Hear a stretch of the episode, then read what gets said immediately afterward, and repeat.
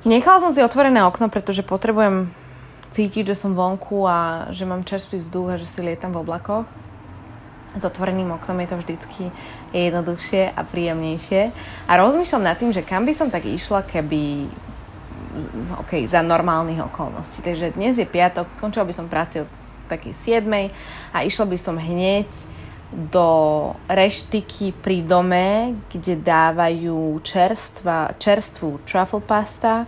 K tomu by sme stali taký tanier, kde je hrozne veľa zeleniny a mozzarella fume a rajčiny, olivový olej a vždy tam dajú nejaké bylinky zvláštne, nepomenovateľné.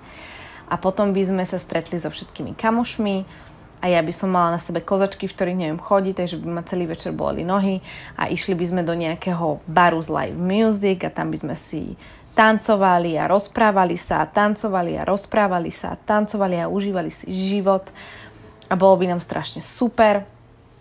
A teraz uh, tu sedím v mojom home office, čo už vlastne nie je home office, ale večer to vždycky mením na taký akože bar. A tu sedím, pozerám sa von z okna a som si úplne istá, že